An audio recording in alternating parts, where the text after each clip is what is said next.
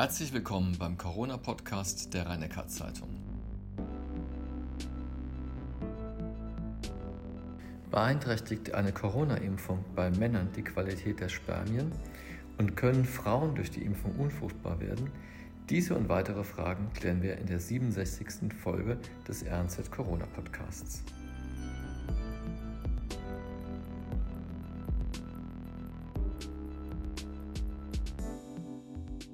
Professor ja. Kreuslich, der einstige Hoffnungsträger CureVac hat seinen Zulassungsantrag für seinen Impfstoff eingestampft. Die vorhandenen Impfdosen werden oder wurden vernichtet. Was ist denn da schiefgegangen? Ja, wir haben ja mehrfach darüber gesprochen und es war ja auch nicht mehr überraschend, dass der Impfstoff äh, nicht weiter in der Zulassung verfolgt wird nach den Zwischenergebnissen, die dann auch bestätigt worden sind mit der doch vergleichsweise geringen Wirksamkeit. Ähm, ich denke, man muss einfach akzeptieren, dass es bei der Entwicklung von neuen Medikamenten, neuen äh, Wirkstoffen und neuen Impfstoffen nicht immer klappt. Das ist Forschung, das ist Entwicklungsarbeit. Ähm, auch bei Medikamenten ist vielleicht eine von anfangs 10 oder 20 vielversprechenden Wirkstoffen am Ende, der in, in, es in den Markt schafft. Und es ist nicht der erste Impfstoff, der in der Entwicklung aufgegeben wurde. Mehrere internationale große Pharmafirmen haben schon im letzten Jahr ihre Impfstoffentwicklungsprogramme beendet. Also ich denke, man sollte ähm, solche Ergebnisse nicht in dem Sinne, das ist ja ähm, völlig fehlgelaufen oder ist alles schlecht gelaufen, sondern als ein normales Ergebnis von ähm, Forschung und Entwicklungsprogrammen akzeptieren und sich darüber freuen, dass es in diesem Fall eine ganze Reihe erfolgreicher Impfstoffprogramme gab. Dass es auch nicht erfolgreiche gibt, ist keine Überraschung. Hm. Es ist ja sicherlich auch ein Kostenproblem. Also ich hatte gehört, dass eine Zulassungsstudie in der Phase 1 ungefähr mit 10 Millionen Euro veranschlagt wird. Phase 2, also diese klinische Phase, sogar mit 250 Millionen Euro. Sind das ungefähr die Dimensionen, mit denen man da rechnen muss? Also die Zahlen variieren sehr, ähm, je nachdem auch, was es für ein Impfstoff oder Wirkstoff ist. Aber größenordnungsmäßig im niedrigen zweistelligen Millionenbereich für eine Phase 1-Studie, das ist die Sicherheitsstudie. Das wird an einer geringen Zahl von Personen, die gesund sind, ausprobiert, ob irgendwelche Nebenwirkungen auftreten. Und dann kommt die Phase 2 und auch die Phase 3, die die eigentlich teurer ist, weil sie dann in sehr viel größeren Zahlen von Menschen. Also Sie erinnern vielleicht, dass die Impfstoffstudien von Pfizer BioNTech und anderen waren dann so 40, 50.000 Personen, die damit geimpft wurden. Da kommen Sie schon in den Bereich oberhalb von 100 Millionen. Es gibt so Schätzungen, dass ein erfolgreich entwickeltes Medikament insgesamt so in der Region von 300 bis 400 Millionen Euro kostet.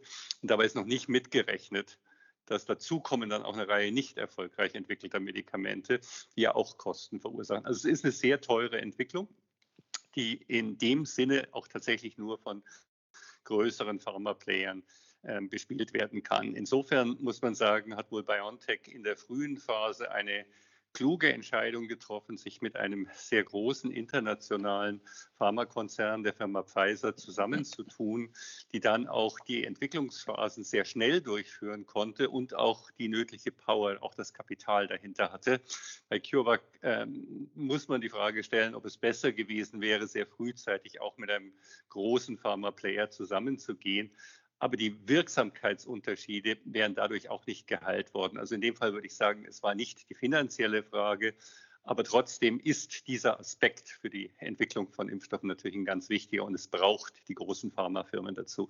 Man mag sie mögen oder nicht, da gibt es ja immer viel Kritik daran, aber unsere Medikamente können in der Art, wie wir sie momentan entwickeln und wie die äh, Entwicklungsphasen laufen, nur mit den großen Pharmaplayern entwickelt werden.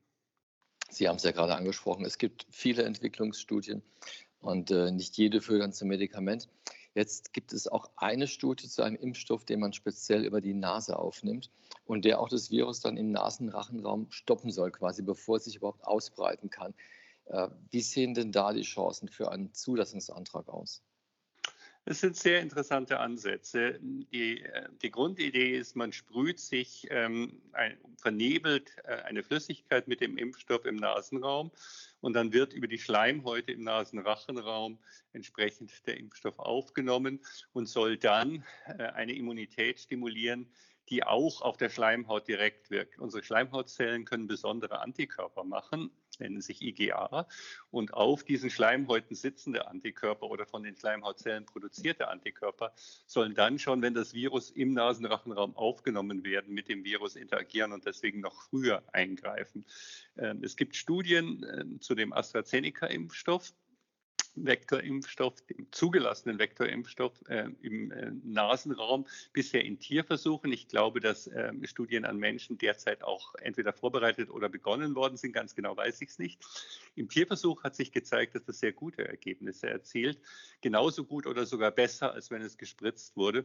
Und es gibt weitere Impfstoffstudien, auch eine vom Deutschen Zentrum für Infektionsforschung, bei dem wir auch Partner sind, in denen ähm, im Moment eine Phase 1-Studie vorbereitet wird mit einem anderen Impfstoff ebenfalls zu versuchen, ob man über die über die Vernebelung im Nasenrachenraum einen guten Immunschutz erzielen kann. Das wird jetzt nicht sein, was in den nächsten paar Monaten auf den Markt kommen wird, aber ich denke, es ist eine interessante und wichtige Entwicklung, die möglicherweise für zukünftige Auffrischimpfungen oder auch für Erstimpfung von bisher ungeimpften Personen interessant sein kann. Ich rechne schon damit, dass es zugelassene intranasale Impfstoffe geben könnte, aber sicher vorhersagen, wir sprachen gerade über Fehlschläge, kann man es nicht.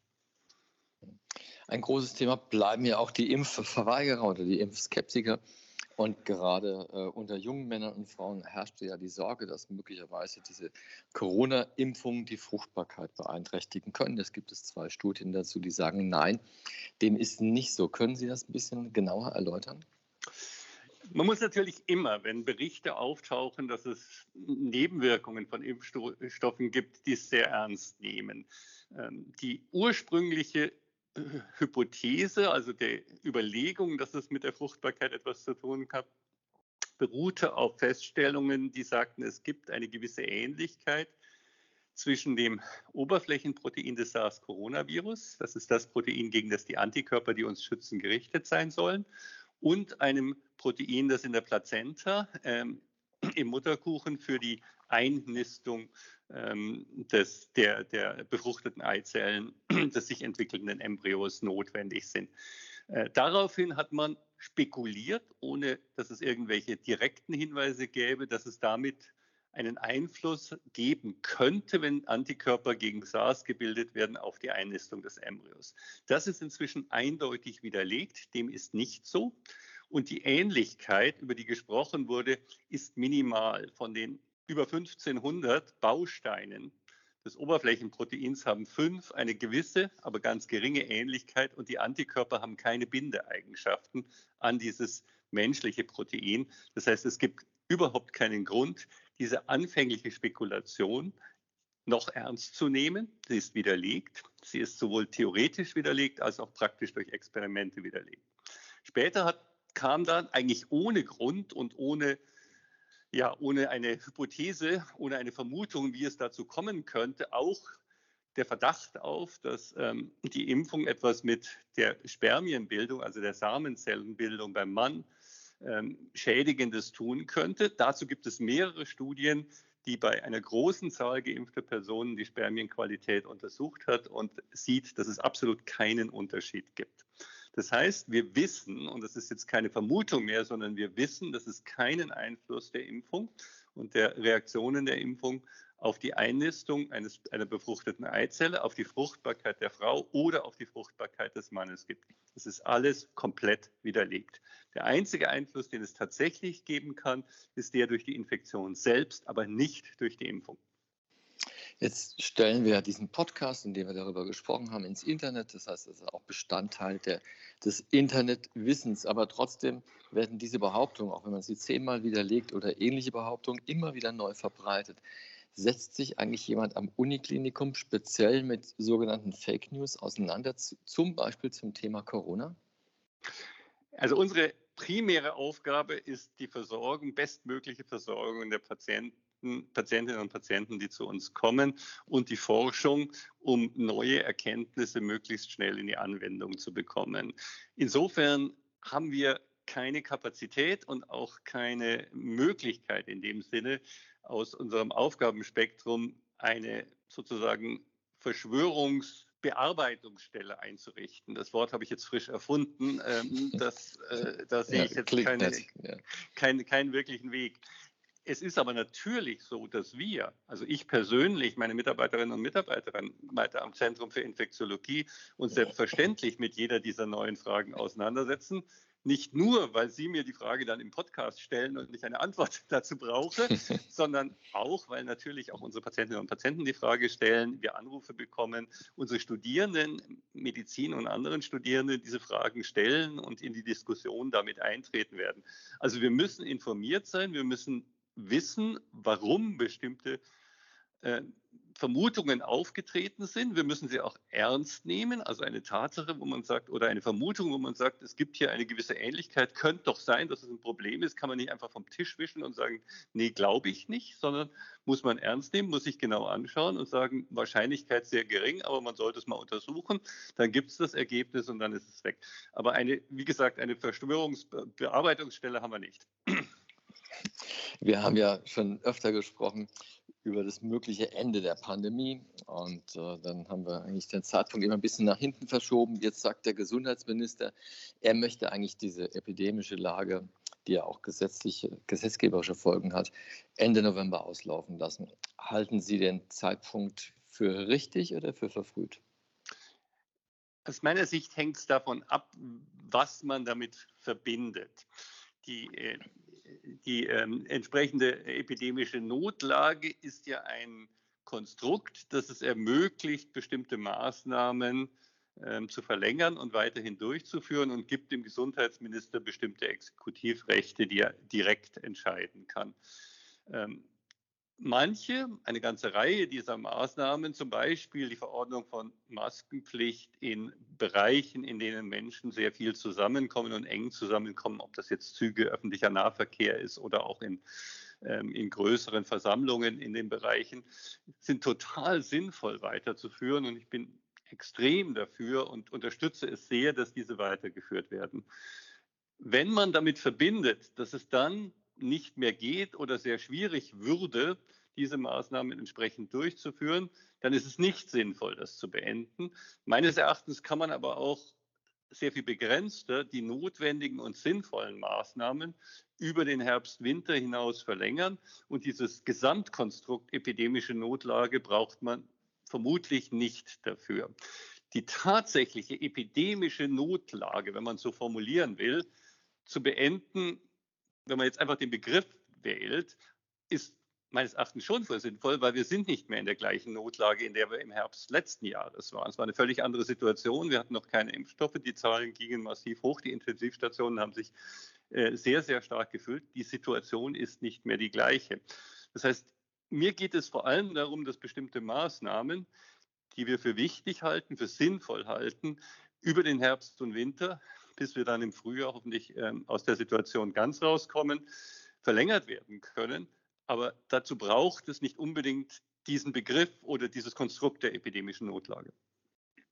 Wenn Sie jetzt aber ins Ausland blicken, Sie sagen gerade, die Zahlen sind nicht mehr so wie vor einem Jahr, aber jetzt Großbritannien, Slowenien, Niederlande, Russland, gibt noch viele andere.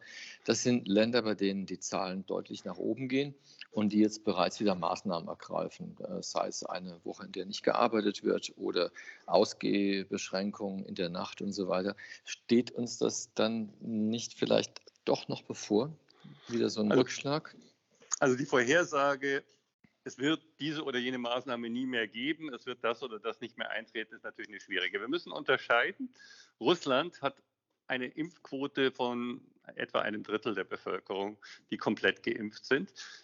Die Zahlen steigen stark an. Ich bin hundertprozentig überzeugt, dass die Infektionszahlenangaben, die Russland meldet, nicht vollständig sind. Ich glaube gar nicht, dass sie es verfälschen müssen. Die wissen es wahrscheinlich einfach nicht besser. Die haben nicht 35.000 Infektionen pro Tag, sondern sicher deutlich mehr. Sonst hätten sie auch nicht so viele Todesfälle im Moment. Aber sie haben eben auch eine sehr, sehr niedrige Impfquote und haben die, äh, die äh, ja, Beherrschung oder Bekämpfung der Pandemie nicht gut gemanagt. Insofern sollte man Russland, glaube ich, nicht als Beispiel heranziehen. Auch in den baltischen Staaten ist die Impfquote nicht besonders gut. Litauen, Lettland ist ja, ist ja die Region, wo im Moment die stärksten Anstiege sind. Wir sehen andererseits, dass in Ländern wie Dänemark zwar ein deutlicher Anstieg nach den Öffnungen der Infektionszahlen äh, aufgetreten ist, aber eben keine massive Belastung des Gesundheitswesens. Nun hat Dänemark auch eine deutlich höhere Impfquote als wir.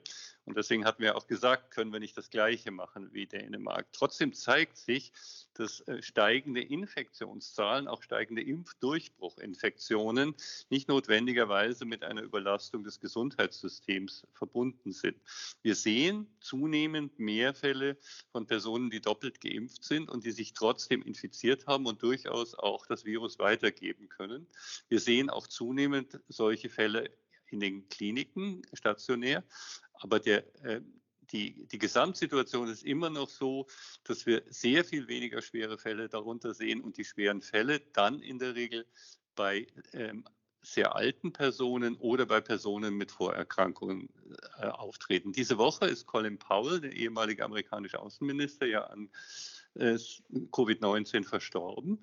Aber er hatte auch eine Erkrankung der Blutzellen, eine Krebserkrankung der Blutzellen, die Antikörper bilden eine ähm, Situation, in der eben keine ordentliche Antikörperbildung auftritt. Er war zweifach geimpft, aber es nützt ja nicht, zweifach geimpft zu sein, wenn der Organismus keine Antikörper mehr bilden kann, weil die Grunderkrankung schwer ist. Solche Fälle werden wir sehen, aber ich glaube, dass wir mit einer hoffentlich sich doch nochmal steigernden Impfquote die Situation gut beherrschen können. Was mir mehr Sorgen macht im Moment oder mehr Gedanken macht, ist vielleicht der bessere Begriff, als die ansteigenden Fallzahlen, die ja zu erwarten waren. Also ich, nicht nur ich, sondern alle haben das über die gesamte Zeit immer vorhergesagt. Wir werden im Oktober wieder ansteigende Fallzahlen bekommen. Das ist nicht überraschend. Mehr Gedanken macht mir die Tatsache, dass wir letztens äh, pro Tag nur noch ein paar Zehntausend Erstimpfungen hatten. Also ich habe mal die RKI-Seite gerade angeschaut. Ich glaube, am Dienstag waren es 40.000, die sich deutschlandweit neu impfen haben lassen. Und damit werden wir natürlich die äh, Anzahl der ungeimpften nicht so weit senken können, dass das Problem nicht wieder auftritt. Jetzt äh, Impfung und Ältere. Also geschützt mhm. wurden ja am Anfang der Pandemie vor allem die Menschen in den Alten- und Pflegeheimen. Und die wurden ja auch als Erste geimpft und die haben ja auch relativ gute Impfquoten. Sind die eigentlich jetzt, äh, um das mal ein bisschen äh, schlagwortmäßig auszudrücken, außer Gefahr. Also selbst wenn jetzt Corona wiederkommt, sind die Alten durch ihre Doppel-, teilweise Dreifachimpfung so gut geschützt, dass man sagen kann, das ist jetzt kein besonderer, äh, besteht keine besondere Gefahr mehr. Die STIKO hat ja vor kurzem empfohlen, die Ständige Impfkommission hat ja vor kurzem empfohlen, bei über 70-jährigen Personen eine Auffrischimpfung äh, zu machen. Und ich denke, das ist eine sehr richtige und sehr notwendige Empfehlung. Es ist ganz eindeutig, dass insbesondere bei Älteren, generell aber insbesondere bei Älteren, man sieht, dass die Antikörper über die Zeit abfallen. Also Personen, die im Dezember, Januar, Februar ihre Erst- und Zweitimpfung bekommen haben, deren Antikörper sind jetzt nicht mehr so hoch, wie sie im März, April gewesen sind. Und damit lässt die Schutzwirkung auch nach. Das ist ein, eine Tatsache, die generell bei Impfungen auftritt, unterschiedlich stark und die generell bei alten Menschen, die auch ein altes Immunsystem haben, das nicht mehr so stark äh, arbeiten kann, äh, stärker auftritt als bei jüngeren Menschen. Also die Konsequenz ist, wir sollten unbedingt die Auffrischimpfung in diesen Bereichen machen, aber auch bei den älteren Menschen zu Hause die Auffrischimpfung wahrzunehmen, denn der Schutz nimmt ab und die Wahrscheinlichkeit, sich zu infizieren und auch schwerer zu erkranken, nimmt zu mit dem Abstand zur Impfung und mit dem Alter. Ich checke ja immer ganz gern die Gefahrenlage bei Ihnen ab und jetzt stehen ja die Herbstferien bevor. Und viele Menschen werden in Flugzeuge steigen, viele auch zum ersten Mal seit langem. Wir sprachen zu Beginn der Pandemie darüber, da haben Sie gesagt, naja, wahrscheinlich sind diese Filtersysteme so gut in den Flugzeugen, dass man beruhigt fliegen kann. Wie sieht es jetzt aus mit ein bisschen Abstand und Erfahrung? Ja, die Belüftungssysteme, die, ähm, die Lüftungssysteme in den Flugzeugen reinigen die Luft, ähm, bevor sie sie dann über das äh, Klimasystem wieder rausblasen und haben damit einen sehr guten Schutz vor der Virusausbreitung. Die sind also nicht als Virenschleudern zu betrachten, wo von einer Person, die gegebenenfalls Virus ausscheidet, das dann über das gesamte Flugzeug verteilt wird. Trotzdem ist es natürlich so, man sitzt im Flugzeug ziemlich eng, die Nachbarn und so weiter sind ähm, natürlich infizierbar aus so einer Situation. Deswegen würde ich unbedingt äh, eine FFP2-Maske im Flugzeug tragen. In skandinavischen Ländern wird jetzt die Maskenpflicht bei Flügen aufgehoben. Aber ich denke, es ist immer noch wichtig und wichtig, eine FFP2-Maske zu tragen. Aber generell ist das Risiko im Flugzeug nicht höher als im häuslichen Bereich oder in, ähm, in anderen Bereichen. Danke sehr. Dann werfen wir abschließend noch einen Blick in die Region. Wie sieht es hier aus mit neuen Corona-Fällen, mit der Entwicklung, mit der Belegung der Intensivstationen? Die Zahlen sind nicht ganz stabil, steigen an. Wir haben in Heidelberg nach wie vor keine so hohe Infektionsrate wie im Bundesland oder auch im Bundesgebiet. Also wenn man sich die sieben Tage Infektionszahlen anschaut, liegen sie drunter, steigen aber parallel mit anderen Regionen an. Wir sehen dann auch leicht zunehmend die stationären und Intensivfälle. Im Moment ist es noch keine Situation, die für das System ein, eine Belastung darstellt oder dazu führen müsste, dass andere Eingriffe oder Maßnahmen eingeschränkt werden. Also alle Behandlungsmöglichkeiten, alle Eingriffsmöglichkeiten und alles ist völlig offen und es gibt keinen Grund, da im Moment Sorge zu haben, wenn man eine Erkrankung hat oder sonst etwas, dass da ähm, Einschränkungen äh, eintreten würden. Die ganz normale Behandlungsfähigkeit des Uniklinikums ist zu 100 Prozent gegeben. Und bei den Patienten sind es immer noch mehrheitlich Jüngere? Die äh, Neuinfektionen sind weit überwiegend junge Menschen. Das sind vor allem Personen zwischen 5 und 18 Jahren in, der, in den Altersgruppen, in denen entweder gar keine Impfung vorliegen kann, weil es gar keinen zugelassenen Impfstoff noch gibt, oder in denen noch eine relativ vergleichsweise geringere Anzahl, also die 12- bis 18-Jährigen, geimpft sind. Wir sehen auch Infektionen bei älteren Menschen. Und natürlich ist dann der Verlauf, wenn sich Ältere infizieren, und das ist ja lange bekannt, schwerer. Das heißt, dort wird immer eine Überrepräsentation des höheren Lebensalters bei denen, die in die Kliniken kommen, gesehen werden. Aber es gibt eben auch die 30-, 40-Jährigen, die stationär aufgenommen werden müssen. Hm. Und wie handhaben Sie das beim Personal, auch bei Ihnen selbst übrigens, äh, mit der dritten Spritze, mit dieser Booster-Impfung? Weil Sie sind ja im Grunde stark exponiert, zumindest ein Teil der, der Klinikumsbeschäftigten. Dem Klinikumsbeschäftigten Beschäftigten wurde angeboten, bereits im September angeboten, eine Auffrischimpfung durchzuführen. Und die wird auch von vielen Menschen angenommen. Ich denke, dass es bei den Jüngeren wir sprachen ja gerade über die Dauer und Wirksamkeit des Immunschutzes in der Altersabhängigkeit etwas weniger wichtig ist. Aber wir sind zum einen in den direkt krankenversorgenden Bereichen natürlich stärker äh, dem Risiko ausgesetzt. Zum anderen ist es umso wichtiger, dass das Personal nicht das Virus wieder in die äh, Patientenbereiche trägt. Insofern ist der Gesundheitsbereich auch einer, dem immer besondere Sorgfalt und besondere Energie gewidmet wird, die Impfung gut durchzuführen. Also dem, dem Klinikumspersonal ist eine Auffrischimpfung entsprechend angeboten worden. Und viele haben sie wahrgenommen. Ich auch. Und das wäre die letzte Frage gewesen. Professor Kreuslich, ich bedanke mich für das Gespräch. Sehr gerne.